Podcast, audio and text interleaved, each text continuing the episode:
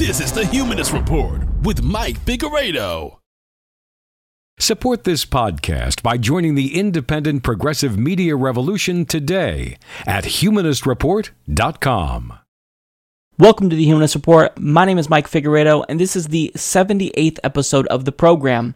Today is January 20th, and we have a brand new president being sworn in as I film this episode. But we're not going to talk about that because we don't like Donald Trump. So let's go ahead and get to the show. But before we get started, I want to thank several new people who decided to join the progressive independent media revolution.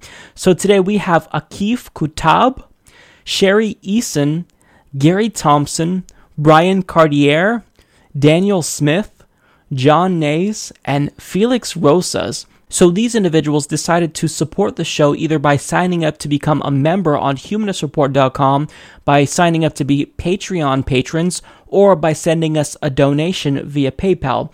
So if you too would like to support the show, you could visit the links down below in the description box, or you could support us for free by liking and sharing our videos or whitelisting us on Adblock. You can also use our Amazon link to shop. So on today's episode, I will be talking about the DNC chair race debate and why I was disappointed in all of the candidates. I'll also talk about how the DNC is giving David Brock and billionaire donors control of the party in some ways Tom Perez's refusal to say whether he'd ban lobbyist contributions to the DNC, the confirmation hearings of Betsy DeVos, Scott Pruitt, and Tom Price, the upcoming release of Chelsea Manning, Bernie Sanders' assertion that Republicans are actually getting nervous about the fallout from repealing the Affordable Care Act without replacing it. I'll discuss how Berniecrats took over the Californian Democratic Party, Debbie Wasserman Schultz's hilariously ironic comments about Russia influencing the election. You're going to love this. I'll talk about the unorthodox form of protest of Vice President Mike Pence.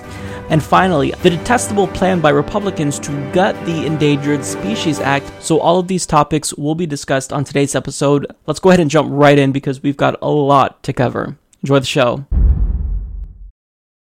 So I wanted to give you guys a rundown of the DNC chair debate that aired on the Huffington Post. Now, overall, I went into this debate with rose colored glasses and I was trying to look for things to be optimistic about because in the era of Trump, I know people are demoralized and I know that we need something that's going to give us hope. But unfortunately, I came away from this debate completely disappointed, uh, overwhelmingly disappointed, quite frankly. And this is because what little hope I had left in the in the Democratic Party, what little enthusiasm I had about even Keith Ellison, I feel like that was all dashed because there were some things that I heard from this debate that I not only disagreed with, but I just found it outright disturbing. And there's many reasons here that I have for you. So to kind of start off, what I've said previously is that going forward, the Democratic Party, they can't change the past, but what they need to do is acknowledge the elephant in the room. They need to acknowledge that what the DNC did in the 2016 Democratic primaries, that was unethical. And it was also tantamount to fraud, hence why there is a lawsuit going on against the DNC right now because of what they did to Bernie Sanders and his supporters and how they tipped the scales in favor of Hillary Clinton. And the candidates were asked what they thought the DNC did wrong in 2016, and we'll go ahead and hear them out, but I'll tell you why I was disappointed in their responses. The biggest mistake that the DNC made, not just in the 2016 election, but in all of the elections that I can think of before that is not having an overarching identity message that as Democrats we can be proud to stand under. I've been doing work in Idaho, and one of the things that's killing us is the brand that Democrats have. And unfortunately, that brand got even more damaged this year. The we- biggest mistake that the DNC made, I agree with Sally. Uh, the problems that we had weren't 2016 problems. Problems that we had were that the fact that we abandoned the 50 state strategy that Howard Dean started when he was chair of the DNC. These aren't incorrect answers, let's be clear here. These are relatively good answers, but they're not addressing the main problem and the main thing that the DNC got wrong. And this was screwing over half of the party by tipping the scales in favor of Hillary Clinton. Now, if you're wondering why these people did not address this or if they were avoiding it, well, it's because they were asked whether or not the DNC tipped the scales in favor of Hillary Clinton during the 2016 Democratic primaries, and they just outright reject that idea. Another show of hands question Who here believes that the DNC did unfairly put its thumb on the scale during the Uh, 2016 primary? That's a gotcha question I'm not going to answer. Thank you.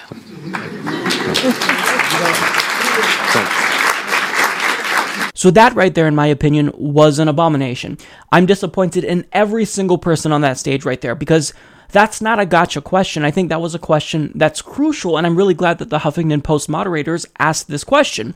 If you can't admit that the DNC tipped the scales in favor of Hillary Clinton at a minimum during the Democratic primaries, then I don't think you're fit to be DNC chair because we want you to admit that this is what they did. Because going forward, I want you to be cognizant of this reality and assure us that you're also going to be a neutral arbiter.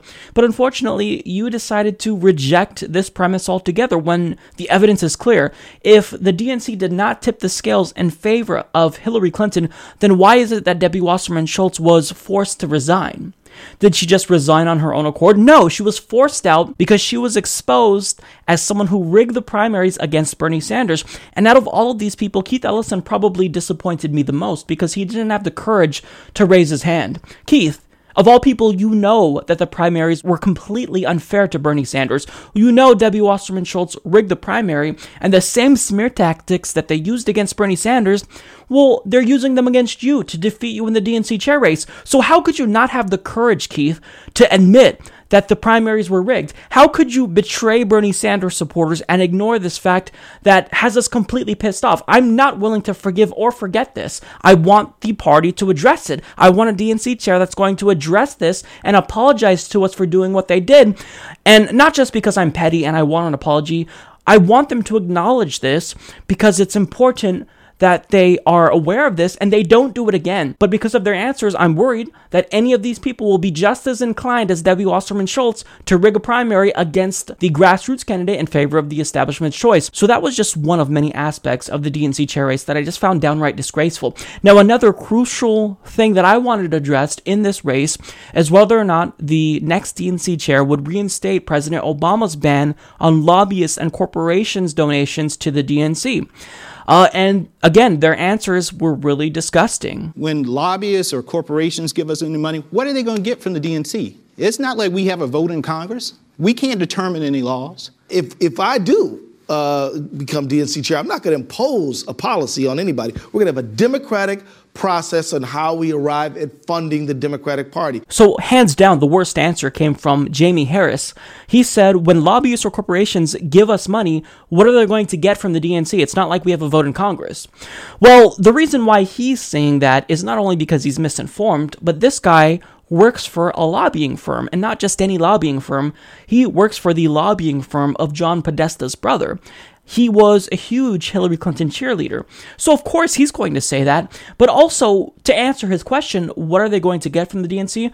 Hmm, I don't know. Maybe it's the case that corporations and lobbyists will contribute to the DNC in hopes that they'll tip the scales in favor of the candidates that will better favor their corporate business interests. Did you not think about that? Maybe it's the case that corporations donated to the DNC because they wanted Debbie Wasserman Schultz to rig the primaries in favor of Hillary Clinton. Did you ever think about that? And furthermore, why would you want money from lobbyists and corporations? The correct answer here is just to say, look, I don't want their money. We're rejecting their money on the principle alone. We don't want the money of corporations and lobbyists because we're a party of the people. We're a party of the 99%, not these rich oligarchs that continue to buy off our elections and politicians.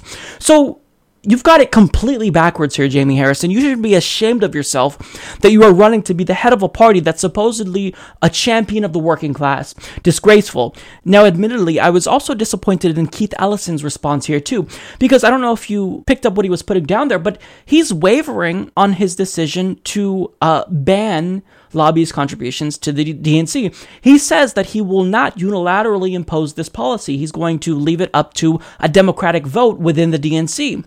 Uh, that's not what I wanted to hear, Keith. The reason why progressives are uniting behind you right now and fighting for you is because we have faith in you, or we're trying to have faith in you, that you're going to get in there and slap the Democratic Party and throw a bucket of cold water over the heads of every member of the DNC. They need a wake up call. If you allow them to decide whether or not they should continue to take bribes from uh, large corporations and lobbyists, of course they're going to do that. That's why they lost. They need someone who's going to get in there and take a wrecking ball to every single old establishment philosophy that they continue to champion. And you are now telling me that mm, maybe I'm not going to impose this ban on lobbyist contributions. I'm going to leave it up to everyone. I think we're going to come to a democratic decision. Wrong answer, Keith. Wrong answer, and I'm very disappointed in you here. Now, also, the candidates talked about the ongoing proxy war between the Hillary Clinton wing and the Bernie Sanders wing of the party, and this is another area where I was just incredibly disappointed as well. A false choice is being laid at our feet. That there's a portrayal of, of this competition for chair as though it were a choice, uh, as though it were a choice between one wing of the party and another, as though it would be a defeat for some Democrats and a victory for others. That presentation is unfair to the candidates who are here.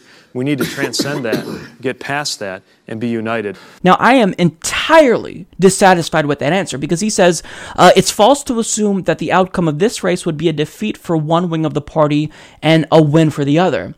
Uh, because it would. The question is really simple here. Are you going to be the party of the working class or are you going to continue to do the bidding of large corporations and billionaires? And by allowing Tom Perez, for example, or Jamie Harris to win, you're choosing the elites over the working class. Are you going to be a party of the 99% or the 1%? So to just stick your head in the sand here and try to pretend like this proxy war isn't going on, uh, yeah, it's going on here. And why are we fighting to just have a voice in the party when you guys should be kissing our asses right now? It's just so infuriating to me because I feel as though they're never going to get it. Now, when it comes to Tom Perez, he performed about as well as I expected. Well, Donald Trump is what we call a target rich environment. yeah. But, you know, what we can't do is uh, go after him every time. You can't meet him tweet for tweet. I think we've got to be surgical. We've got to, we've really got to understand also that you don't go to a knife fight with a spoon. So if that didn't prove to you that Tom Perez is a calculating, focus group driven, poll minded politician, I don't know what is. Because when he said you can't meet him tweet for tweet, he was so proud of that. Did you see it on his face? Oh, you can't meet Donald Trump tweet for tweet. He even said it twice. But it was a fail. It reminded me of this moment from Tim Kaine. Do you want a your hired president in Hillary Clinton, or do you want a your fired president in Donald Trump?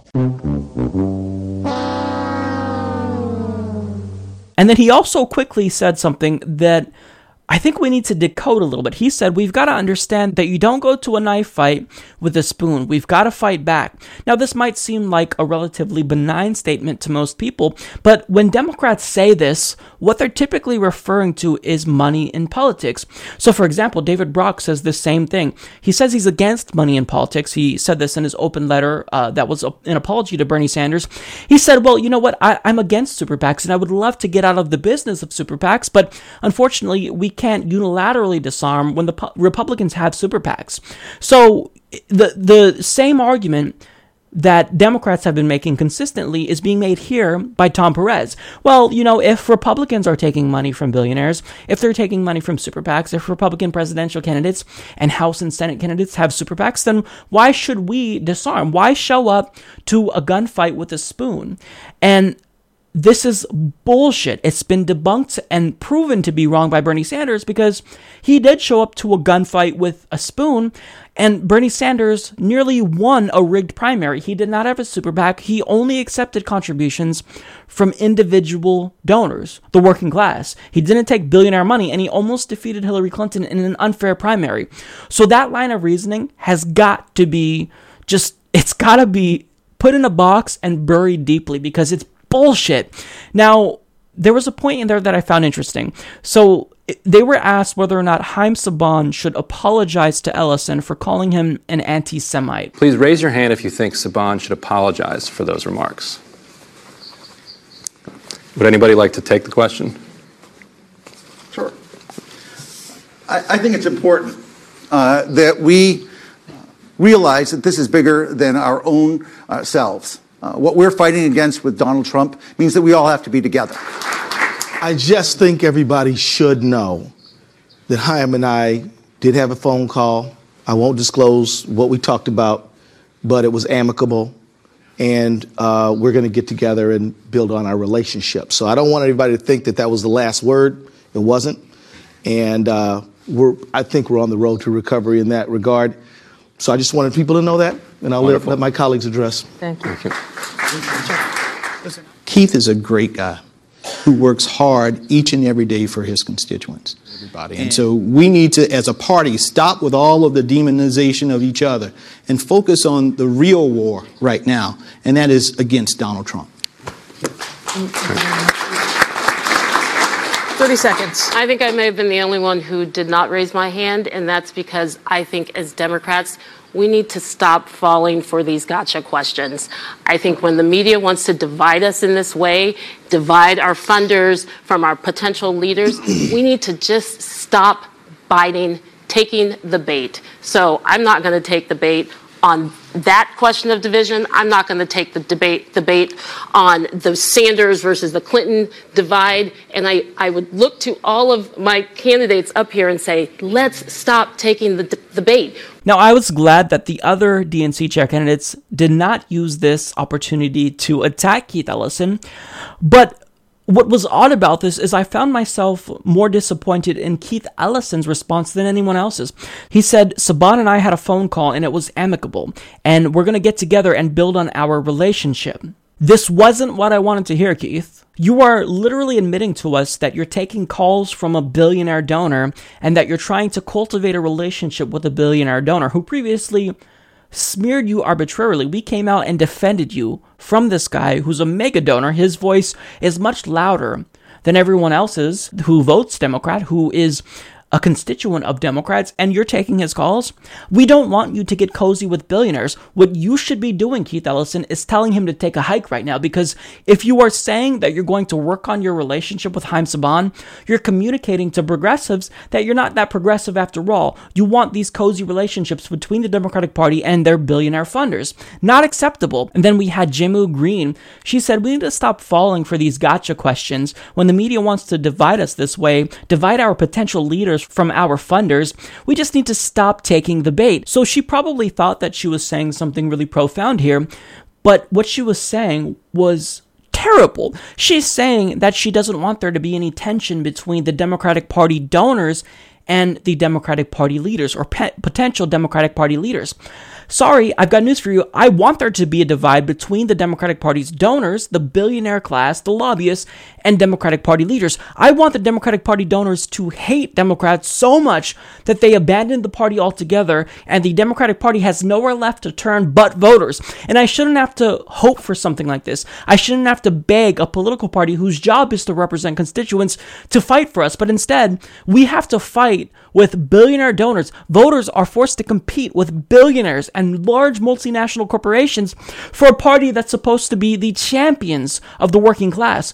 It's so ridiculous. So this isn't a gotcha question, and for you not answering it shows that you're a coward, and it proves to us that you celebrate large multinational corporations and billionaires buying off our Democratic Party leaders. You should be ashamed of yourself. And furthermore, this woman was a Fox News contributor for seven years. So I don't know why you you think you're qualified to be the DNC chair, but clearly you have no idea what voters want. And maybe it's the case, even though you said that you were exposed to Republican propaganda and you know how to counter it.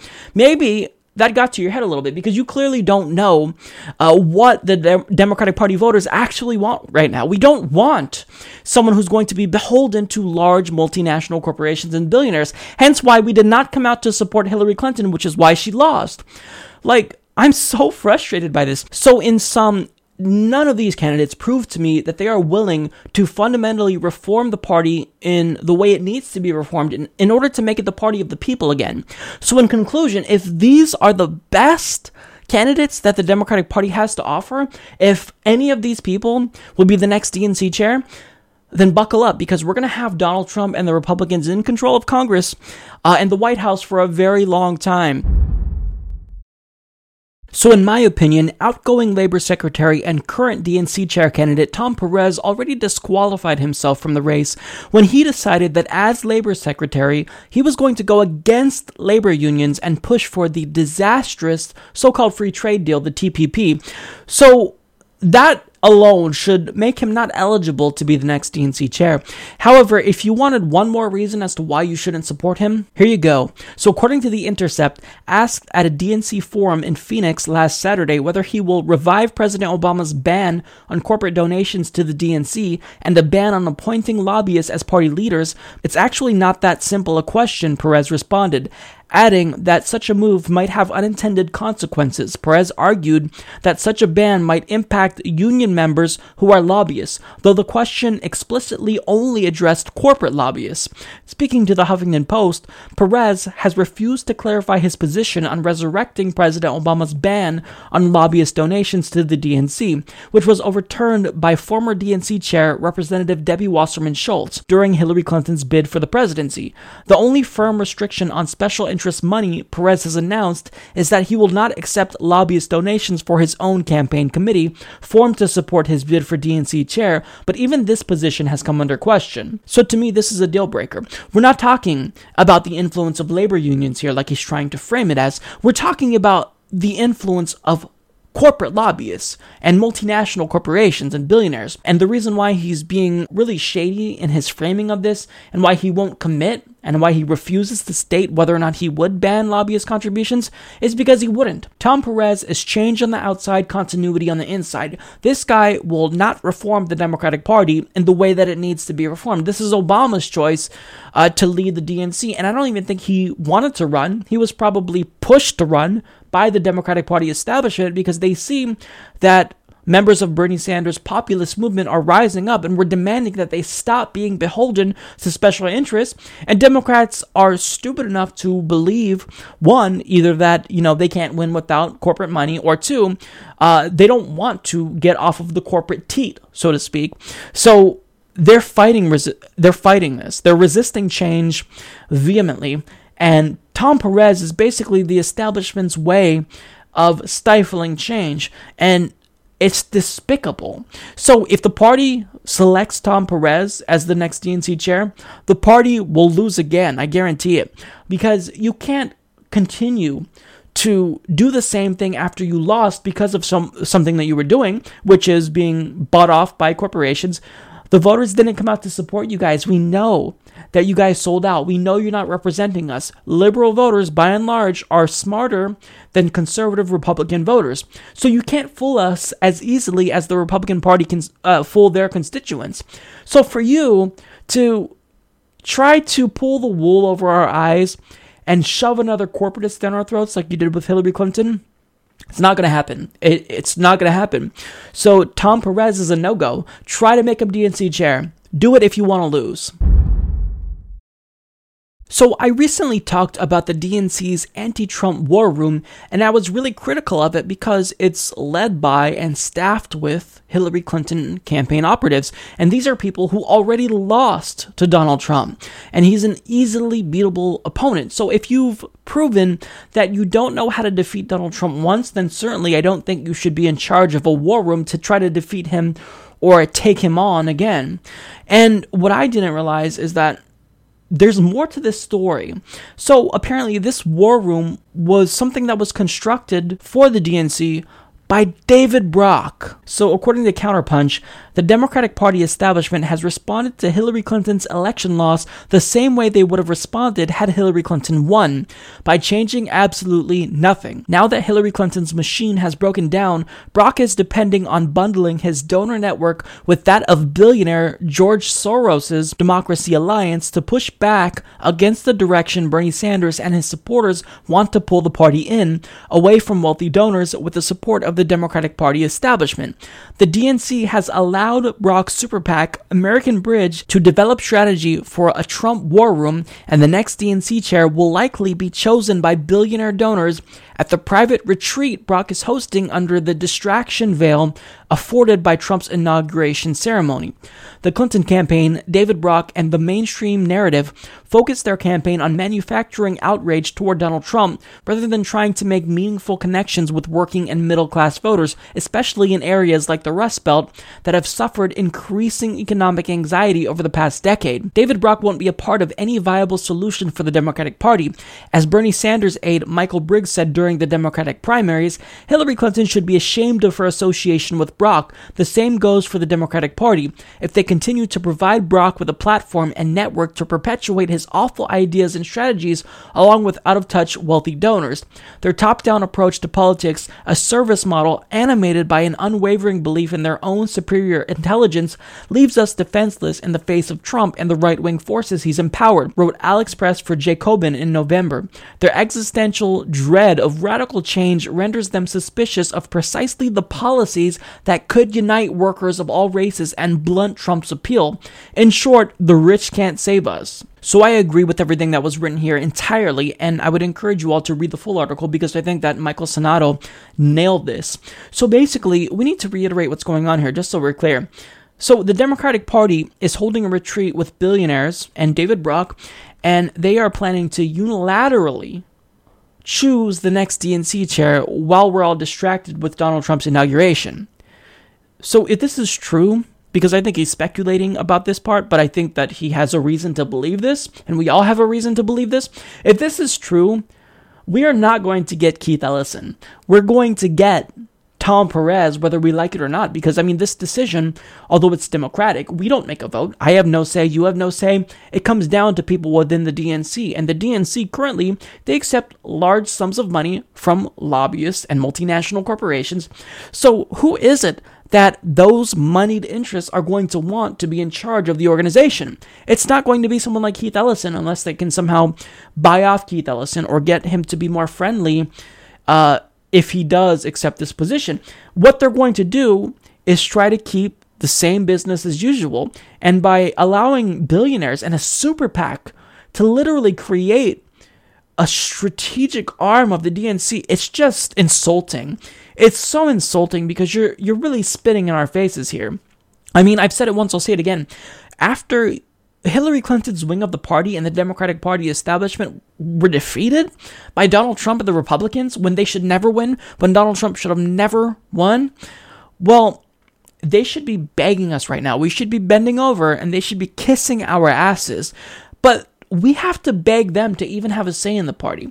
They don't want to change, and that communicates to me that they'd rather be corrupt and do the bidding of their wealthy donors and super PACs rather than change and win again. It, it's sickening. The party is rotten to the core. I think there's no hope for the party.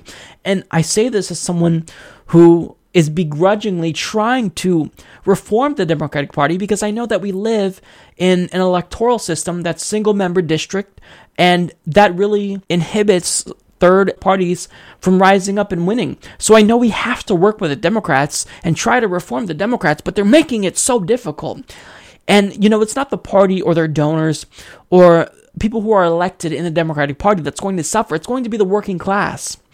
So, you know, this is so frustrating because each week I try to look for rays of hope. I try to be optimistic, but there's nothing. They're vehemently resisting every attempt at change or reform. I think they're going to have to lose a couple of elections and be out of power for a while until they wake up and smell the coffee. And that's frustrating because that means we get more Donald Trump. That means we get more Republicans. And I don't want that, but I mean, what else choice do we have? The thugs in Congress, known as the Republican Party, have devised an insidious new plan to gut a landmark piece of legislation known as the Endangered Species Act.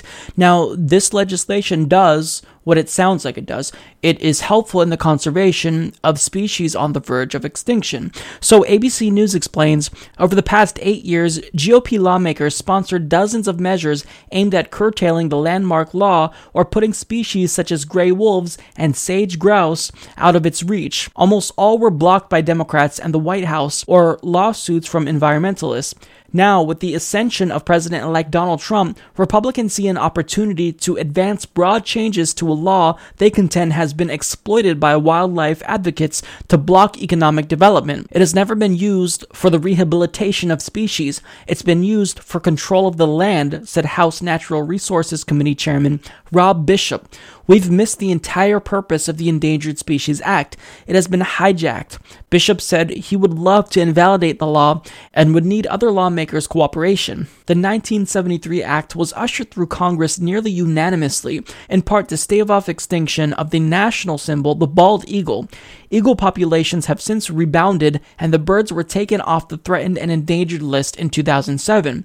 Reforms proposed by Republicans include placing limits on lawsuits that have been used to maintain protections for some species and force decisions on others, as well as adopting a cap on how many species can be protected and giving states a greater say in the process. Any species that gets in the way of a congressional initiative or some kind of development will be clearly at risk, said Jamie Rappaport Clark, president of Defenders of Wildlife and a former Fish and Wildlife Service director under President Bill Clinton. The political lineup is as unfavorable to the Endangered Species Act as I can remember. More than 1,600 plants and animals in the U.S. are now shielded by the law. Hundreds more are under consideration for protections. Republicans complain that fewer than 70 have recovered and had protections lifted. Spokesman Mike Danylak said Barrasso will seek to strengthen and modernize the management of endangered endangered species, but offered no specifics. Barrasso's predecessor, Senator Jim Inhofe of Oklahoma, suggested in an interview that one species should be removed from the list every time another is added. Another Republican, Alaska Senator Dan Sullivan, said he wants to limit applications for protections to one species at a time. So this makes it crystal clear to me that the Republican Party has no idea how to govern. Every time they get in office, they take a wrecking ball to civil rights, civil liberties, to the planet, and now to species that are endangered.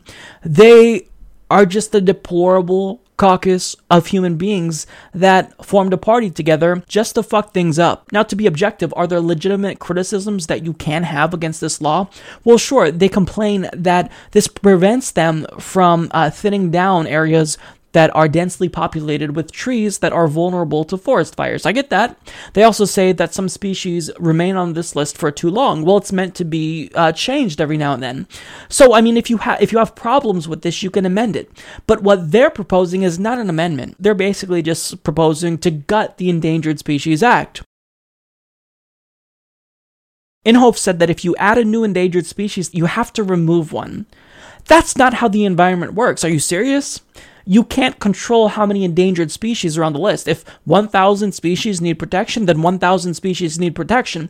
If you allow the government to do this, you're basically letting them choose which species lives and goes extinct. And we know that that choice will be made based on their corporate donors. And then limiting the application of the Endangered Species Act or limited the amount of lawsuits you can have will render it useless. So, I mean, let me be clear here in telling you what this is really about. So, when Jamie Rappaport said any species that gets in the way of a congressional initiative or some kind of development will clearly be at risk.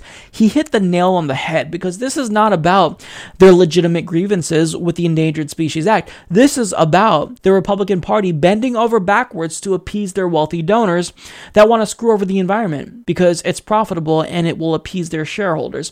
This is what this is about. Now, this move, you know, it's not just unethical, but it's politically stupid as well because according to Tulchin research, they found that 90% of voters support upholding the Endangered Species Act. So the Republicans are brazenly going against the American people at the behest of their donors. So my question is is there not a single person in this whole goddamn party that actually has any moral values? I mean, every time Republicans gain control of government, they want to remove civil rights that we've fought decades for. They want to strip more civil liberties away from us that we've fought for, like marijuana. They want to take away healthcare. They want to kill the planet. And now they want species that are vulnerable to go extinct. Is there not one person who's willing to stand up and say, maybe what we're doing is wrong? Maybe we shouldn't be 100% sold out to our donors, and maybe we should think just for a second that what we're doing is fucking sick? They're the party of death. That's what these Republicans are. We need to refer to them as what they actually are. They're the party of death. Their policies towards climate change, or lack thereof, will facilitate the end of humanity. Uh, they want people to be thrown off of their healthcare plan by uh, repealing the Affordable Care Act without proposing a replacement that will kill people. And now they want species to go extinct.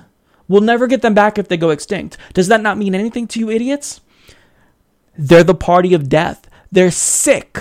These Republican scumbags are sick. And I would advise you all to make a call right now to Paul Ryan and let him know that he is not going to allow this to happen. If they got the Endangered Species Act, we are not going to allow them to ever get into office again because this is disgusting. Like, how sickening is this party? How big of a scumbag asshole do you have to be to want to gut the Endangered Species Act? And what they want to do here, too, which is really sneaky, is they want to put the Endangered Species Act and what species are protected in control of states. So if you're in a really red, right wing state like Alabama, they can choose just to avoid the law altogether. And now that we're on the topic of extinction, here's an idea for the Republican Party. Why don't you guys go extinct? Nobody wants you here, and I think a lot of us would like to see you guys not exist anymore. So the party needs to collapse, and I really hope that Republicans go the way of the dodo because you guys are grotesque. Education Secretary nominee Betsy DeVos was grilled by Democrats during her Senate confirmation hearings, and I'm glad that they were tough on her because not only is she grossly unqualified to be the Education Secretary and presumably was only nominated by Donald Trump because she's friends with Donald Trump and is a billionaire who donated to him, uh, she's also someone who holds some political positions that are just downright appalling and would be detrimental to the education of American children. Now, to give you an example of this, she previously stated, quote, there are not enough philanthropic dollars in America to fund what is currently the need in education versus what is currently being spent every year on education in this country.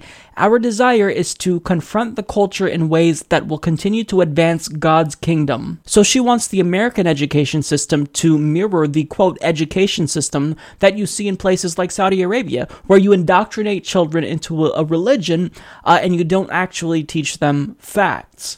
No, thank you, Betsy. Now, I think Democrats were pretty hard on, on her, and I was really proud of them for doing this.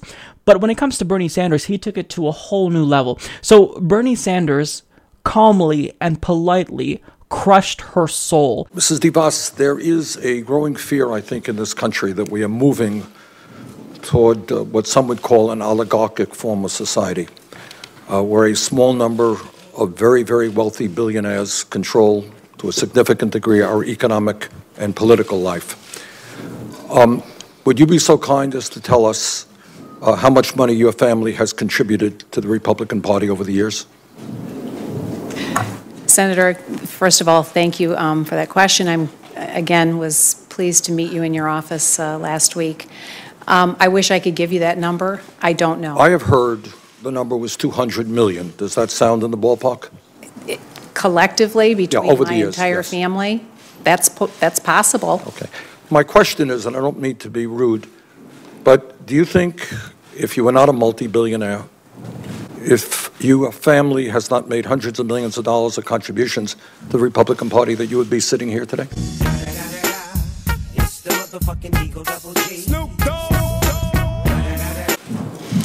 Um, Senator, as a matter of fact, I do think that there would be that possibility. I've worked very hard on behalf of parents and, and children for the last almost 30 years to be a voice for parents and to, em- uh, voice for students and to empower parents to make decisions on behalf of their children, primarily low-income children. Thank you. Will you work with me and others to make public colleges and universities tuition-free through federal and state efforts? Well, Senator, I think that's a really interesting idea, and it's really great to consider and think about. But I think we also have to consider the fact that there's nothing in life that's truly free. Somebody's going to pay for it, and so, Oh, Yes, you're right. and. You're so right. Somebody would- will pay for it, but that takes us to another issue. I think And if- that is, if I may. And that is, right now, we have proposals in front of us to substantially lower tax breaks for billionaires in this country, while at the same time, low-income kids can't afford to go to college. Do you think that makes sense?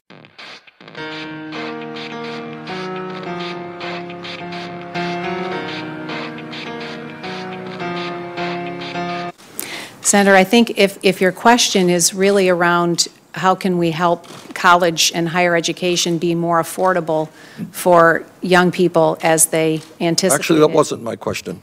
My question is should we make public colleges and universities tuition free so that every family in America, regardless of income, will have the ability to have their kids get a higher education? That was my question. Senator, I think, I think we, we can work together and we could work hard on making sure that college or higher education in some form is affordable for all young people that want to pursue it. Bernie Sanders is proving that he is a savage. Now, getting to what she actually said, uh, she basically she's so rich that she doesn't even know how much her family collectively contributed to the Republican Party. So she thinks mm, maybe 200 million, give or take. I think that sounds like a plausible uh, amount to donate, or that we did donate. So you're you're honestly admitting to us that you're so rich you have no idea whether or not 200 million dollars was given to a party or not. Okay, if if you have that much money maybe it's the case that you're just a little bit out of touch with the average American. Maybe you shouldn't be the education secretary because you have no experience here. Now, she also said that she's not in favor of making public colleges and universities tuition free. And she said, quote, nothing in life is truly free. Uh, and she said, you know, somebody's got to pay for it. And Bernie Sanders brilliantly said, yeah, you're right. You're going to pay for it because we're going to tax billionaires like you who are greedy, and you are going to fund the tuition uh, of average Americans. I think that's pretty reasonable. I mean, they get tax breaks, they get bailed out when the economy is in ruins. So why can't they bail us out and pay for our education? Now, there were other portions of her confirmation hearing that were just utterly absurd. So when it comes to the question as to whether she would allow guns in schools, she said, well, you know, we probably should keep guns in schools because bears. You can't say definitively today that guns shouldn't be in schools? Well, I, I, will refer back to uh, Senator Enzi and the school that he was talking about in Wapiti, Wyoming. I think probably there, I, I would imagine that there's probably a gun in the school to protect from potential grizzlies. What the hell did you just say? Yeah, she wasn't joking there. She wasn't being tongue in cheek. She said uh, schools should have guns because of bears. our next possible education secretary, ladies and gentlemen. Now, also, I wanted to highlight some brazen instances of hypocrisy because she claimed to, to be in favor of LGBT equality, yet she's contributed millions of dollars to vehemently anti gay organizations like Focus on the Family. Take a look. Ms. DeVos, your family has a long history of supporting anti LGBT causes, including donating millions of dollars to groups that push conversion therapy, the practice of trying to change someone's sexual orientation or gender identity. For example, you and your family have given over $10 million to Focus on the Family, an organization that currently states on its website that, quote, homosexual strugglers can and do change their sexual behavior and identity. Mrs. DeVos, conversion therapy has been widely discredited and rejected for decades by every mainstream medical and mental health organization as neither medically nor ethically appropriate. It has been shown to lead to depression, anxiety, drug use, homelessness, and suicide, particularly in LGBT youth. In fact, many of the leaders and founders of conversion therapy, including both religious ministries and mental health professionals, have not only publicly renounced it, but have issued former, formal apologies for their work and how harmful it has been to the individuals involved. Mr. Chairman, I would ask that this be included in the record. It will be. Mrs. DeVos, do you still believe in conversion th- therapy?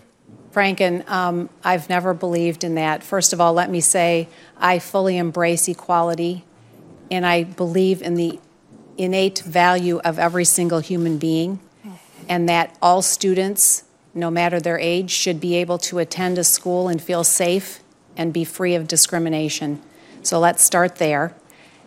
And let me just say that your characterization of contributions, I don't think accurately reflects those of my family.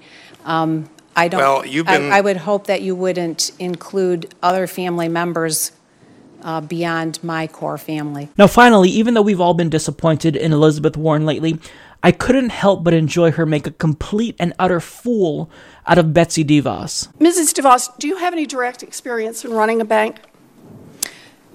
Senator, I do not. Uh huh. Do you have you ever managed or overseen a trillion dollar loan program?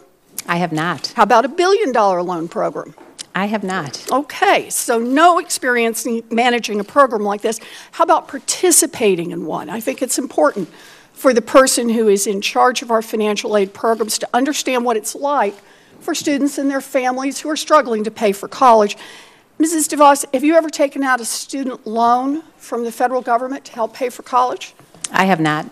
Uh, have any of your children had to borrow money in order to go to college? They have been fortunate not to. Uh huh. Have you had any personal experience with a Pell Grant? Uh, not personal experience, but certainly friends and um, students with whom I've worked. So you that have, no personal experience with college financial aid or management of higher education. Mrs. DeVos, then let's start with the basics.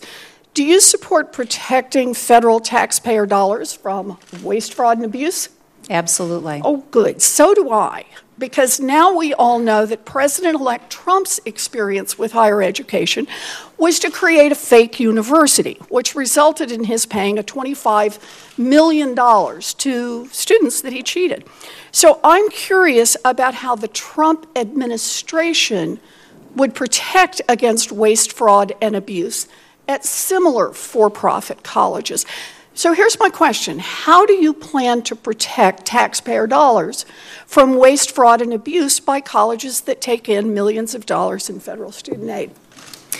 Senator, um, if confirmed, I will certainly be very vigilant. Yeah, I'm asking people, how. I, the, the, the how are you going to do that? You said you're committed. The individuals with whom I work in the department will ensure that federal monies are used properly and appropriately, and I will look forward to working So, with so you. So you're going to subcontract making sure that what happened with uh, universities that cheat students doesn't happen anymore? No, I didn't Uh, You're going to give that to someone else to do? I just want to know what your ideas are for making sure we don't have problems with waste, fraud, and abuse. I, I want to make sure we don't have problems with that as well. And Well, if here- confirmed, I will work diligently to ensure that we are addressing any of those issues. Well, let me make a suggestion on this. It actually turns out that there are a whole group of rules that are already written and are there, and all you have to do is enforce them. So, what I want to know is will you commit to enforcing these rules to ensure that no career college receives federal funds unless they can prove that they are actually preparing their students for gainful employment and not cheating them? Senator, I will commit to ensuring that institutions which receive federal funds are actually serving their students well. And, and so you will enforce the gainful employment rule to make sure that these career colleges are not cheating students? Uh, We will certainly review that rule. You'll and see review that- it? You and- will not and commit see to that enforce it? And see that it is uh, actually achieving what the the intentions are. I, I don't understand about reviewing it. We talked about this in my office. There are already rules in place to stop waste, fraud, and abuse. And I don't understand how you can not be sure about enforcing them. You know, swindlers and crooks are out there doing backflips when they hear an answer like this.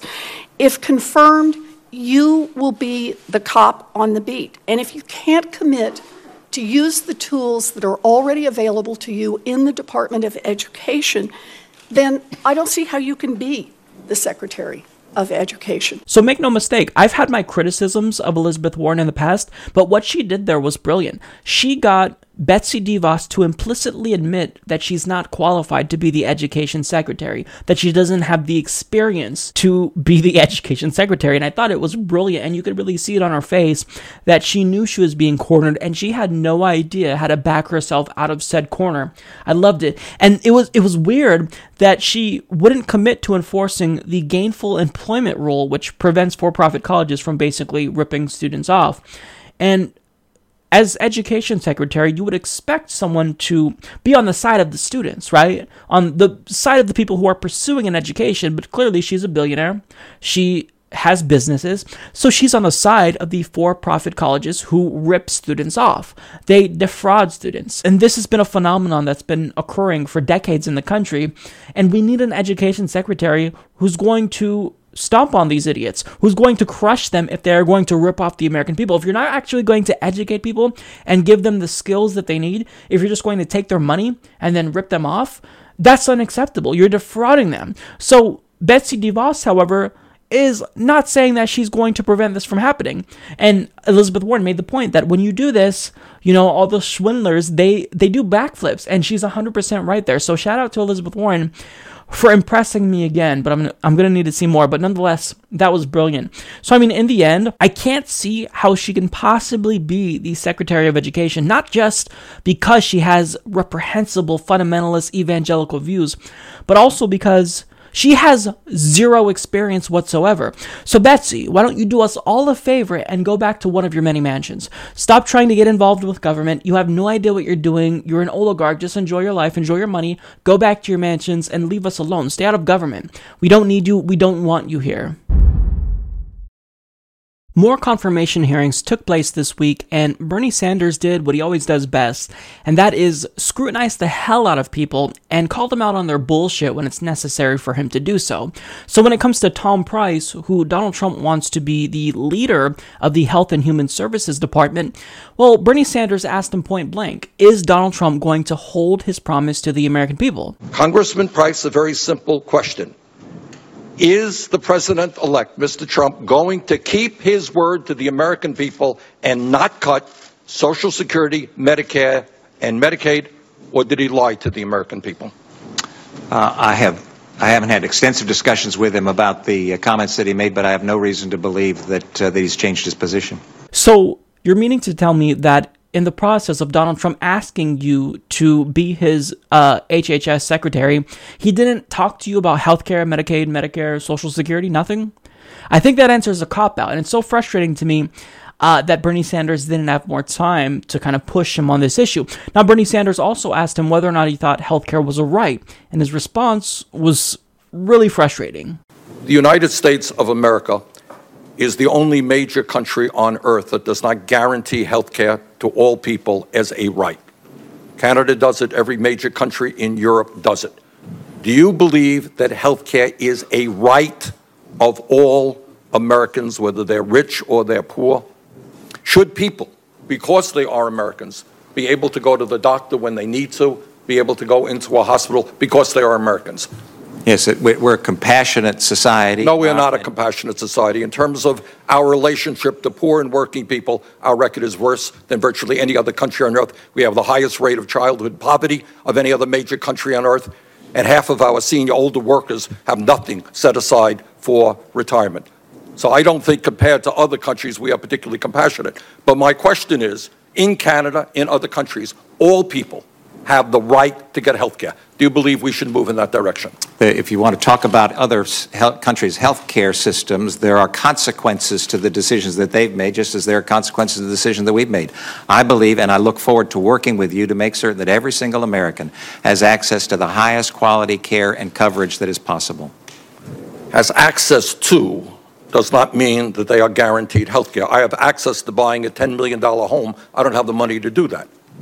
And that's why the, the, we, we, we believe it's appropriate to put in place a system that gives every person the financial feasibility to be able to purchase the coverage that they want for themselves and for their family. Again, not what the government forces them to buy. Yeah, but if they don't have any, well, that's a longer story. Thank you very much. Thank you.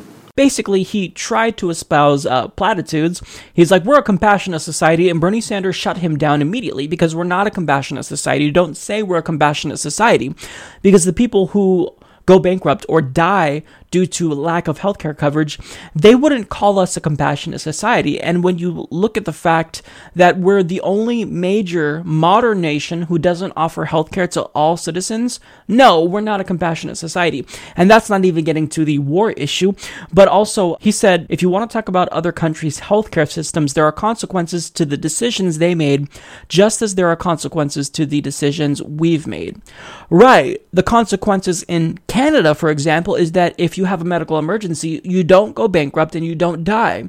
Whereas in the United States, if you don't have insurance and you have a medical emergency, you do either go bankrupt or you die.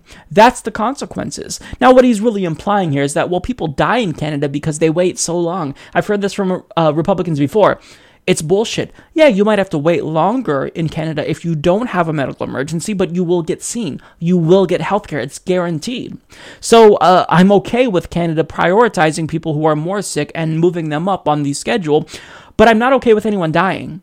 See? So you can't wiggle your way out, which is what he wanted to do with this question, and try to pretend like you're in favor of healthcare when you really aren't. Now, he brought up access to healthcare, and Bernie Sanders correctly stated, Well, I have access to buying a million dollar house, but I don't have the money to do that. So, I mean, Bernie Sanders gave him no wiggle room to obfuscate here, which is what he really wanted to do. He wanted to dodge the question, and he was really uncomfortable. Uh, but I'm really glad that Bernie Sanders called him out and really pressured him on this topic because it showed to us that this guy is not fit to lead the HHS. And really, Tom Price has no business being in charge of any department of government because during his tenure in the House, he's demonstrated that he's overtly corrupt. So Slate explains how he's corrupt in a number of ways. So, first, the congressman has a habit of trading stocks in medical companies while also writing legislation that could sway those firms' fortunes. The Wall Street Journal recently found that Price had bought and sold stock in about 40 healthcare, pharmaceutical, and biomedical companies since 2012, including a dozen in the current congressional session. In total, he traded shares worth $300,000. Price, a former orthopedic surgeon who now chairs the extremely powerful House Budget Committee, regularly introduces bills on healthcare policy and sits on the House subcommittee that oversees Medicare. Second, his investments have included at least one very nice bargain. In 2015, Price bought discounted stock in a small Australian biotech firm, Innate Immuno, that was attempting to win Food and Drug Administration approval for a new multiple sclerosis drug. Price purchased the stock in a private offering marketed only to sophisticated U.S. investors that Kaiser Health News referred to as a sweetheart deal. To be fair, all U.S. buyers received a 12% discount on their shares, which is reportedly standard in such a private placement. However, the stock price was also rising fast. Price has notched a 400% gain on the investment, Kaiser notes. Finally, as CNN reported this weekend, Price introduced a bill that would assist a major medical device maker less than a week after investing in it. Price bought between 1,001 and $15,000 in Zimmer Biomet, which manufactures products like knee and hip replacement parts. Within days, he introduced the HIP Act, which would have delayed a new Obama administration regulation that may have crimped Zimmer Biomet's profits by changing the way Medicare paid for hip and knee replacement surgeries. So he's overtly corrupt and brazenly so. He makes no attempt to hide his corruption. So this guy should be in jail right now. He shouldn't be leading a government department. But this is the state of American politics. We have someone who is brazenly corrupt, who invests in companies and then literally proposes legislation to help them so that way he profits from that. He might lead the Department of Health and Human Services. It's disgusting. When it comes to Scott Pruitt, this is an individual who Donald Trump wants to lead the EPA, and unfortunately, this guy should not be in charge of the EPA because he is a climate change denier. He's previously stated that he thinks climate change is a hoax, so thankfully, Bernie Sanders came to the rescue, as he always does. 97% of the scientists who wrote articles in peer reviewed journals believe that human activity is the fundamental reason we are seeing climate change. You disagree with that? I believe the ability to measure with precision the degree of human activity's impact on the climate is subject to more debate on whether uh, the climate is changing or whether human activity contributes to it. While you are not certain, the vast majority of scientists are telling us that if we do not get our act together and transform our energy system away from fossil fuel, there is a real question as to the quality of the planet that we are going to be leaving our children and our grandchildren. So you are applying for a job as administrator for the EPA to protect our environment. Overwhelming majority of scientists say we have act, got to act boldly, and you're telling me that there needs to be more debate on this issue and that we should not be acting boldly. No, Senator, as I've indicated, uh, climate, the climate is changing and human activity. But you haven't told me that. why, why you think the climate is changing. Well, Senator, the job of the administrator is to carry out the statutes as passed by this body and to Why is with the climate changing? Senator, in response to the CO2 issue, uh, the EPA administrator is constrained by statutes. I'm, not, I'm asking you a personal opinion. My, my personal opinion is, is immaterial. To the, really? To, to the job of to the job of You are going to be the head of the agency to protect the environment, and your personal feelings about whether climate change is caused by human activity and carbon emissions is immaterial? Senator, I've acknowledged to you that the human activity impacts the climate. Impacts. Yes. Scientific community doesn't tell us it impacts. They say it is the cause of climate change. We have to transform our energy system. Do you believe we have to transform our energy system in order to protect the planet for future generations? I believe the EPA has a very important role at, at regulating the emissions. You didn't answer my CO2. question. Do you believe we have to transform our energy system away from fossil fuel to do what the scientific community is telling us in order to make sure that this planet is healthy for our children and grandchildren? Senator, I believe that the administrator has a very important role to perform in regulating CO2. Um, can you tell me, uh, as I think all of us know, uh, Oklahoma has been subjected to a record-breaking number of earthquakes. Uh, scientists in Oklahoma, or scientists say that Oklahoma is almost certain to have more earthquakes with heightened risk of a large quake probable to endure for a decade, and that the cause of this is fracking. Can you point me, picking up on Senator Harris's uh, discussion with you, can you point me to uh, any opinion that you wrote, any enforcement actions you took against the companies that were injecting waste fracking water? Senator, let me say I'm very concerned uh, about the connection between uh, activity in Oklahoma. And therefore, you must have taken action. I guess, can you tell me who you fined for doing this, if you're very concerned? The Corporation Commission in Oklahoma is vested with the jurisdiction, and they've actually acted on that. And you have made public statements expressing your deep concern about this. We have worked with, through our... You have made public statements. You're in a state which is seeing a record-breaking number of earthquakes. You're the Attorney General. Obviously, you have stood up and said you will do everything you can to stop future earthquakes as a result of fracking.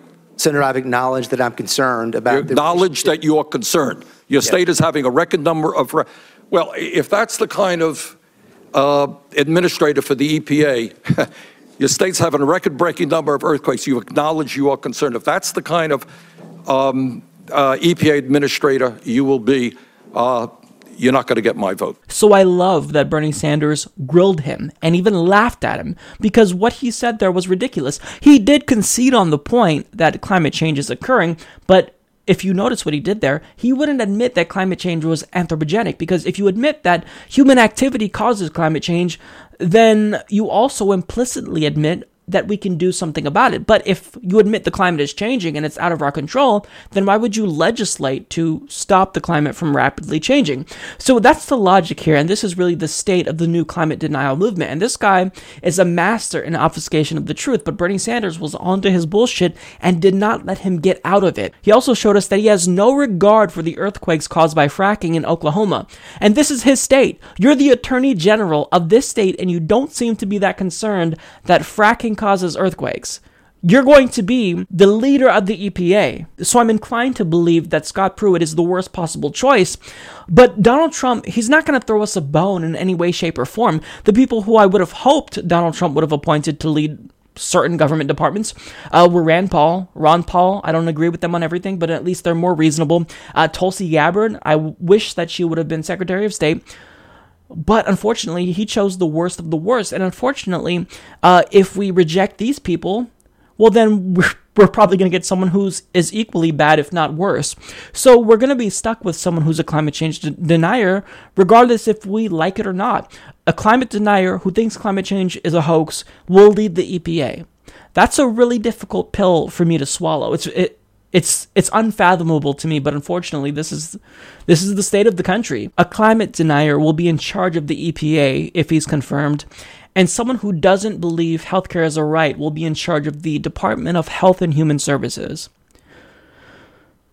Uh, like I'm at a loss for words here. All I can say is if there's any extraterrestrials that are watching us and they're aware of our existence and you are planning on intervening, now is the time to do it and save us from ourselves because at this point, we're running the planet into the ground. Debbie Wasserman Schultz was on CNN and she was asked to comment on whether or not she thought Russia influenced the outcome of the election. And her response was pretty ironic. I want to ask you specifically look, some of them had said they would come out and not come before Congressman Lewis, but there is no doubt that when he came out and said that Trump was not a, a legitimate president, that is when we started seeing people come out in, in scores and saying, we're not, we're not coming. He said that Trump is not a legitimate president because he says the Russians participated in helping Trump get elected. Um, and look, they didn't just help Trump. Their hacking of the DNC cost you your job as chair of the DNC. So, so let me just ask you this question directly. Do you believe Trump is a legitimate president?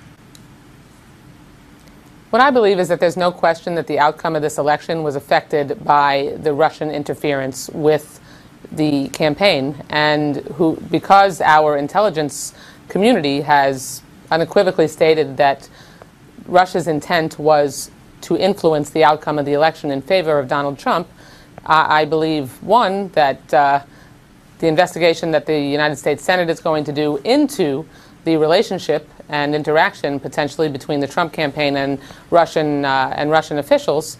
Uh, that's essential. Yeah. Uh, but I think there's no question that the outcome of this election was affected by Russian interference with the with the campaign. No doubt. So let me ask you this, Debbie. Would you say that Russia influenced the election between Clinton and Trump more or less than you influenced the election between Clinton and Sanders? Because uh, I want to reiterate what you said here. There's no question the outcome of this election was affected by Russian interference. So, what you're saying, Debbie, is that Russia influenced the outcome of the election by exposing how you influenced the outcome of the election. It,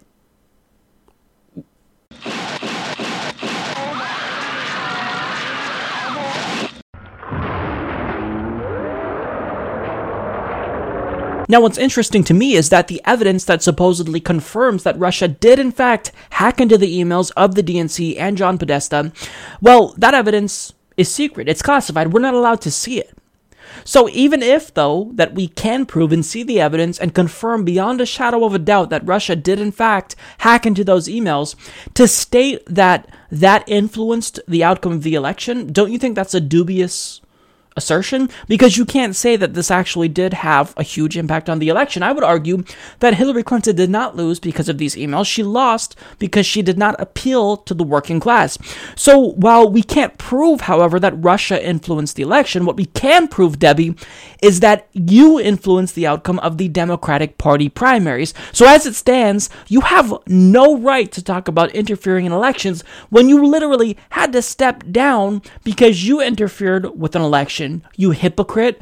So this is just like I, am sh- I was honestly shocked. Like Debbie continues, e- even though she's done really egregious things, she continues to surprise me because I don't know how low that bar is going to be lowered. But uh, trust me, she's lowering the bar in terms of what the Democratic Party will say and do that's just incredibly hypocritical or ironic. Now, also, I don't know if you caught it, but the CNN anchor literally stated that Russia cost Debbie Wasserman Schultz her job. Excuse me? It's the actions of the person who's committing the crime that led to their punishment. So, I mean, since when is it acceptable to label a person exposed of wrongdoing as the victim? That's what you're doing. You're making Debbie Wasserman Schultz, whose guilt was exposed, you're making her into the victim. So why are you allowing Debbie Wasserman Schultz to be the victim when she's the one who victimized Bernie Sanders supporters. She defrauded Bernie Sanders supporters, hence why we're suing her currently. So it's just, I, I, feel like everyone has lost their minds here. What I also find hilarious is that knowing uh, that the DNC's emails contained evidence that the DNC and Debbie Wasserman Schultz did in fact tip the scales in favor of Hillary Clinton, well, she literally confronted James Comey about this. She told Comey that he should have come to her directly once the FBI was aware of the breach, just as he had done with other hacking victims. Because presumably, if Comey had notified her in advance, then she could have hid the emails, uh, and maybe could have been shielded from public scrutiny and wouldn't have lost her job. this is a joke. Like, this is a joke. The Democratic Party should want nothing to do with Debbie Wasserman Schultz. But Unfortunately, this is the norm in the Democratic Party. This level of hypocrisy, where, where of all people, Debbie Wasserman Schultz, I almost said Hillary Clinton, where Debbie Wasserman Schultz has the gall to complain and cry about how Russia influenced the election when she influenced an election. If you didn't influence the election yourself and rig the primary against Bernie Sanders, then what Russia did wouldn't have mattered. They wouldn't have been able to influence the election if you can, in fact, prove that they did influence the election or even hack into the emails, which I'd like to see the evidence before I make a conclusion. Uh, but I'm sorry, it's your fault. Hillary lost because you rigged the primaries in favor of her when she was the demonstrably weaker candidate. She lost in 2008, and we all were telling you she was going to lose again or was in danger of losing if you don't wake up. But you decided to lose with Hillary Clinton rather than win with Bernie. It's your own fault. So don't cry to me about rigging the election. Why don't you focus on the election that you rigged and apologize for that first before you start talking about Russia, Debbie? So, as progressives, we all know that the Democratic Party establishment has repeatedly and brazenly tried to squash the populist movement that was catalyzed by Bernie Sanders, and for the most part, they've been successful at doing this at the national level. However, at the state level, well, Berniecrats just took control of the second largest state party organization in the country. So, according to The Hill, supporters of Senator Bernie Sanders turned out in mass at ordinarily sleepy party caucuses earlier this month, electing a slate of delegates who could be poised to take over the largest Democratic Party organization outside of Washington, D.C. As final vote totals trickled in, Sanders backers claimed to have elected more than 650 delegates out of the 1,120 available seats chosen at this month's caucuses. Those delegates will choose the next state Democratic Party chairman along with other party officials. Sanders supporters say they hope to change the very nature of the Democratic Party. One of the issues we're looking to do is transform the party, said Shannon Jackson, executive director of Our Revolution, the organization that grew out of Sanders' presidential campaign. This is the first step in that process. Our Revolution ran an on the ground get out the vote effort to make sure supporters attended caucuses in each of the state's 80 assembly districts. The group sent out more than 100,000 emails and delivered 40,000 text messages, Jackson told The Hill. More than 800 Sanders supporters signed up to run for delegate seats. Longtime Democratic activists used to low turnout caucuses in which only party regulars showed up were stunned by the long lines they faced this year. One party strategist in Sacramento said he waited 45 minutes in line before being able to vote when he was used to walking in and out in the span of five minutes. This is to basically force the issues that we vote on onto the legislators for action. So it's a very serious sea change, said RoseAnn DeMoro, who heads National Nurses United and the California Nurses Association, groups that backed Sanders during his 2016 presidential primary. The first test of the new Sanders bloc of voters will come in May, when California Democrats choose a replacement for outgoing state party chairman John Burton. The nurses union backs Kimberly Ellis, a San Francisco area party activist who runs Emerge California, a group that trains Democratic women to run for office. Ellis will face Eric Bauman, who heads the Los Angeles Democratic Party and who backed former Secretary of State Hillary Clinton in the 2016 presidential election. Sanders' group has not made an endorsement in the race, though Jackson said Our Revolution would consider weighing in. California is not the only state in which Sanders backers are trying to take over the Democratic parties. The group is also organizing in Florida, Iowa, Colorado, and Michigan, Jackson said. Hopefully, within a year or two, we'll have a majority of states covered, Jackson said. So, guys, this is awesome. I mean, if you were part of this, kudos to you. You did a phenomenal job. And we really have to give credit to our revolution because I was very skeptical, you know, at the inception of this organization that it wouldn't be as progressive as we were hoping. But I mean, it's proving to really be a fantastic organization that's doing a lot of good. So, I mean, the fact that they were able to mobilize voters and get them to show out in mass like this,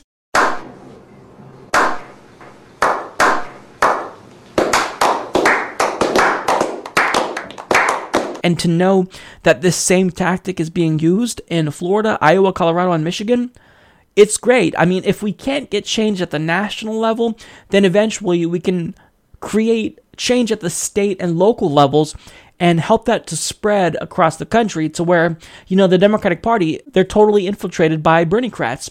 So, I mean, this is a phenomenal victory. This is huge for us. I mean, California and the California Democratic Party, they're a huge organization. They have a lot of sway throughout the country. So for them to take over and hold a majority now, uh, it's It's so great. Now, to see what type of uh, progressive reforms they'd be able to push and to see who they appoint as the uh, head of their party organization, it's going to be exciting to watch. So, honestly, this is this is a shocking victory to me because as progressives, we've been completely demoralized. The Democratic Party has tried to do everything they they could to quell our criticism of them and to shut us down and to silence us.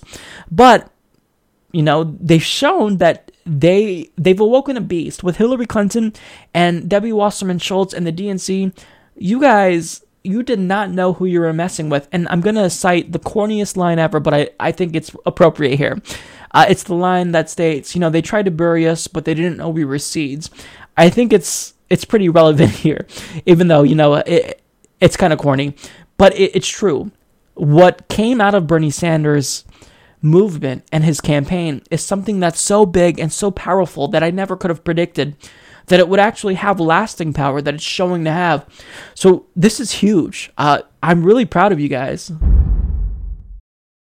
The Republican Party has talked a big game when it comes to repealing the Affordable Care Act, and Bernie Sanders said something in an interview with MSNBC that I thought was really fascinating. He says that after eight years of smack talking, they're actually getting a little bit nervous about actually repealing the Affordable Care Act because obviously they don't have a replacement. And throwing 30 million people off of their current health insurance plan is not a good way to govern and not a good way to win elections. So here's what he had to say. So, what do you do as Democrats? Do you oppose whatever replacement plan they come up no. with? Can I you see what, a scenario where you could say, "Okay, this is not a difficult proposition. What sane people will do is sit together and say, okay, are there problems with the Affordable Care Act? Yes. Were there problems, serious problems with the American healthcare system before the Affordable Care Act? Let's not forget everything wasn't perfect before Barack Obama became president. We had 50 million people who had no health insurance. We were paying the highest prices in the world. So the question is, what sane people do is say, okay, what do you think are the problems? What do I think are the problems? How do we address those problems? How do we work together? What you don't do is say, we are going to repeal the entire Affordable Care Act and we got nothing to replace it. They have the votes to repeal it, though, right? Yeah, but they got nothing to, yes, they do. But I think there are a number of Republicans who are getting a little bit nervous and understanding that, yeah, it's easy to repeal, but how, what do you replace it with?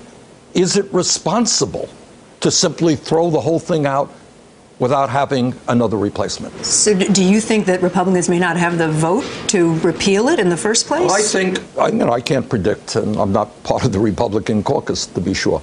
But I think there are some Republicans who are getting a little bit nervous to understand you can't throw 20 million people off of health insurance without having uh, some type of replacement plan. So I really thought that that was fascinating because I, I, I, suspected that they were getting nervous. I know Donald Trump has certainly expressed reservations on Twitter that they need to be careful, this is his words, about repealing the Affordable Care Act because this is currently the Democratic Party's disaster. And if they're not careful, it could become the Republican Party's disaster. So Bernie said they understand that it's easy to repeal, but what do you replace it with? Is it responsible to throw the whole thing out without replacing it? Right, they should be nervous because running government is about more than talking shit. Now they actually have to deliver for the American people. And the Republican Party, they've proven time and again that they have no idea what they're doing and they don't know how to govern. They don't know how to do anything but be sellouts and appease their corporate donors and billionaire donors. So when it comes to actually providing the American people with health insurance, they have no idea the scale of this task and what they actually need to do. Uh, and they're probably realizing that anything that they can come up with will be very similar to the Affordable Care Act because Obamacare, really, what that was, was a conservative neoliberal policy. It was proposed by the Heritage Foundation and it was codified into law by Mitt Romney. So, how are they going to create a plan that's substantially different. The only thing they can really do is propose a public option or move towards a single payer system, but we all know that that's not going to happen. And Donald Trump did, in fact, state that he wants to come up with a plan uh, that would allow all Americans to have health care. Now, the implication here is single payer. I don't know I don't know if that's going to be the case. I would love for it to be the case, but I think Donald Trump is pretty naive if he thinks the Republican Party, who accepts millions of dollars collectively from the health insurance industry, is going to move towards single payer. He's incredibly naive, but I don't think Donald Trump is actually implying that he does want a single payer system. Now, the thing that the Republicans need to understand is that their their base has no idea what the Affordable Care Act is or does. They don't. Many people think that the Affordable Care Act is different from Obamacare. I mean, there was a segment on Jimmy Kimmel where he made fun of people. I mean, this isn't a representative sample, but I mean, nonetheless, it, it, illustrates the ignorance of people how they think Obamacare is bad because it has Obama's name on it, but they don't realize that this is the Affordable Care Act. So nobody knows what's going on, and the Republican Party doesn't realize that their voters are uninformed. And they're uninformed because if you were informed, why would you vote Republican in the first place? So what they're going to do is they're going to repeal Obamacare. Their base will cheer them on. And then once their base realizes that they just lost their subsidy and they no longer have health insurance, well, then there's going to be hell to pay. And Republicans are going to get kicked out of Congress when this does inevitably happen. So, I mean, when it comes to whether or not Republicans will, in fact, repeal the Affordable Care Act without proposing a solution, I think they're stupid enough to do it. But only time will tell. And, uh, you know, they've already taken steps to repeal the Affordable Care Act. So we'll see. But I mean, it's not smart. And I really feel as though this is going to bite them in the ass. Knowing that Vice President Mike Pence governed as a right wing homophobe, well, the LGBT community anticipated that he would do the same as Vice President, so they decided to show up to his home in DC and protest in the most hilarious and gayest way possible. So, to kind of set this up for you before I tell you what happened. So, outside of his home in DC, Mike Pence probably heard a bunch of shitty pop music playing. He heard a lot of loud noises and people cheering and chanting. So, like any normal person, he probably decided to look out the window and see what all the commotion was about. And when he did look out the window and see what the hell was going on, this is what he saw.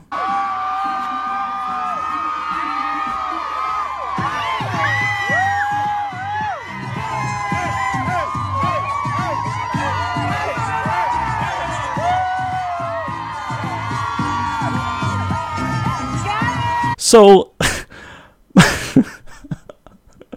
it's it's a it's a homophobe's worst nightmare to look out your window and see a gay man twerking to really bad pop music. The individual who helped to organize this event had this to say about why he decided to do it. It's important because Mike Pence has passed several laws and has, through his actions and through his stances, had very anti LGBT policies. And he's now entering into the second highest position in the country. Are you concerned about the next four years? Uh, we are definitely concerned, and that's why we're out here protesting with love, self acceptance, self uh, self expression, and peace. Thank you. Thank you. So, I mean, I don't really have much to say about this other than shout out to these people. I, really am a big fan of this type of grassroots activism. And these people, they're really standing up and they're choosing not to roll over and accept whatever anti gay policies Mike Pence puts forward as vice president. And what they're really doing is they're sending him a strong and clear message that if he governs as vice president in the same manner as he was as the governor of Indiana, that's harmful to the LGBT community. Uh, then they're going to show up to his house and protest him relentlessly. And I think that this type of grassroots activism is how you really get the attention of politicians because they often screw over the American people and then go home to their mansion and then try to forget about it. But if you show up to their house and protest and show these people that you mean business and you're not going to allow him to get in office and push these really harmful policies to the LGBT community, then I think that you can be effective at putting pressure on him. So, you know, this is this is really great, and I'm honestly really proud of my fellow gays here. You guys were killing it, uh, and, and I really hope to see this level of activism among all wings of the Democratic Party because I think that there's one thing that the Bernie and Hillary Clinton wing can agree on. We all are in favor of LGBT equality. We shouldn't even still be talking about it. But the fact that we do is the unfortunate situation that we're living in. So even though I want to help reform the party, I certainly don't want to go backwards when it comes to the progress that we've made. So, you know, I thought that this this was great and it was also really hilarious, but I think it was important uh, more so than anything. I'm obviously late in talking about this, uh, but given the current state of American politics, we typically don't see a lot of progressive victories, so I couldn't miss it even though I'm late. So obviously by now you all know that President Obama has commuted the majority of Chelsea Manning's sentence, and this was a huge victory. Like, I can't I can't explain how good of a thing this is and how big of a win this is for progressives. So, according to the New York Times, President Obama on Tuesday commuted all but four months of the remaining prison sentence of Chelsea Manning, the Army intelligence analyst convicted of a 2010 leak that revealed American military and diplomatic activities across the world, disrupted Mr. Obama's administration, and brought global prominence to WikiLeaks, the recipient of those disclosures. The decision by Mr. Obama rescued Miss Manning, who twice tried to kill herself last last year from an uncertain future as a transgender woman incarcerated at the men's military prison at Fort Leavenworth, Kansas. She has been jailed for nearly seven years, and her 35 year sentence was by far the longest punishment ever imposed in the United States for a leak conviction. Now, if it weren't for Chelsea Manning, we don't know whether or not WikiLeaks would have the prominence that it has today. So she put them on the map for one. Uh, and second of all, even though they said it really nicely there that she exposed the activity activities of the American military, what she exposed were war crimes that our military was committing. Roger. Uh, break. Crazy Horse 1, uh, A, request permission to uh, engage. I'm picking up the wounded. Yeah, we're trying to get permission to engage. Come on, let us shoot. You know, for her to be released uh, it, it's the right thing because she's a whistleblower, and it's also a good thing because this literally saved her life. This is what her lawyer actually believes. The 35-year sentence was particularly egregious, and and she has served uh, nearly seven years, already longer than, than anyone in the United States history for uh, for leaking public document for leaking documents to the uh, press in the public interest. And so, um, you know, we'll, we we likely will never know the the reasons for for Obama's actions, but I think it was probably a combination of those things, and I truly do believe that uh, this has saved her life. So, now to summarize what she did, Miss Manning was still known as Bradley Manning when she deployed with her unit to Iraq in late 2009. There, she worked as a low level intelligence analyst, helping her unit assess insurgent activity in the area it was patrolling, a role that gave her access to a classified computer network. She copied hundreds of thousands of military incident logs from the Afghanistan and Iraq wars, which, among other things, exposed abuses of detainees by Iraqi military officers working with American forces and showed that civilian deaths in the Iraq war were probably much higher than official estimates. The files she copied also included about 250,000 diplomatic cables from American embassies showing sensitive deals and conversations, and documents detailing intelligence assessments of Guantanamo detainees held without trial, and a video of an American helicopter attack in Baghdad in which two Reuters journalists were killed, among others. She decided to make all these files public, as she wrote at the time, in the hope that they would incite worldwide discussion, debates, and reform forms. WikiLeaks disclosed them working with traditional news organizations, including the New York Times, bringing notoriety to the group and its founder, Julian Assange. The disclosures set off a frantic scramble as Obama administration officials sought to minimize any potential harm, including getting to safety some foreigners in, danger, in dangerous countries who were identified as having helped American troops or diplomats. Prosecutors, however, presented no evidence that anyone had been killed because of the leaks. Prosecutors said that because the secret material was made available for publication on the internet, anyone, including Al Qaeda, could read it, and they accused Miss Manning of treason, charging her with multiple counts under the Espionage Act, as well as with aiding the enemy, a potential capital offense, although they said they would not seek her execution. Miss Manning confessed and pleaded guilty to a lesser version of those charges without any deal to cap her sentence, but prosecutors pressed forward with the trial and won convictions on the more serious versions of those charges. A military judge acquitted her of aiding the enemy. Now, I really want to stress just how unfair this whole situation was and how unfair the American government was to Chelsea Manning because her lawyers correctly characterized the verdict as, quote, perhaps the most unjust sentence in the history of the military justice system. And this is due to a number of reasons, not just the verdict, but how she was treated. So, this is according to WikiLeaks, no whistleblower has ever been punished this harshly and Manning, quote, waited in prison for three years for a trial. That's 986 days longer than the legal maximum, and she was also subject to deplorable conditions, was denied her glasses, denied sleep, blankets, and clothes, and was prevented from exercising. So, effectively, she was tortured. Now, additionally, key portions of the trial were to be conducted in secrecy. So, 24 prosecution witnesses gave secret testimonies in closed sessions, permitting the judge to claim that secret evidence justifies her decision. And furthermore, this leak did not endanger the lives of Americans as it was widely believed to be the case. So, Bradley Manning, now known as Chelsea Manning, this is someone who's a hero. This is someone who's a whistleblower. And President Obama said that he would protect whistleblowers.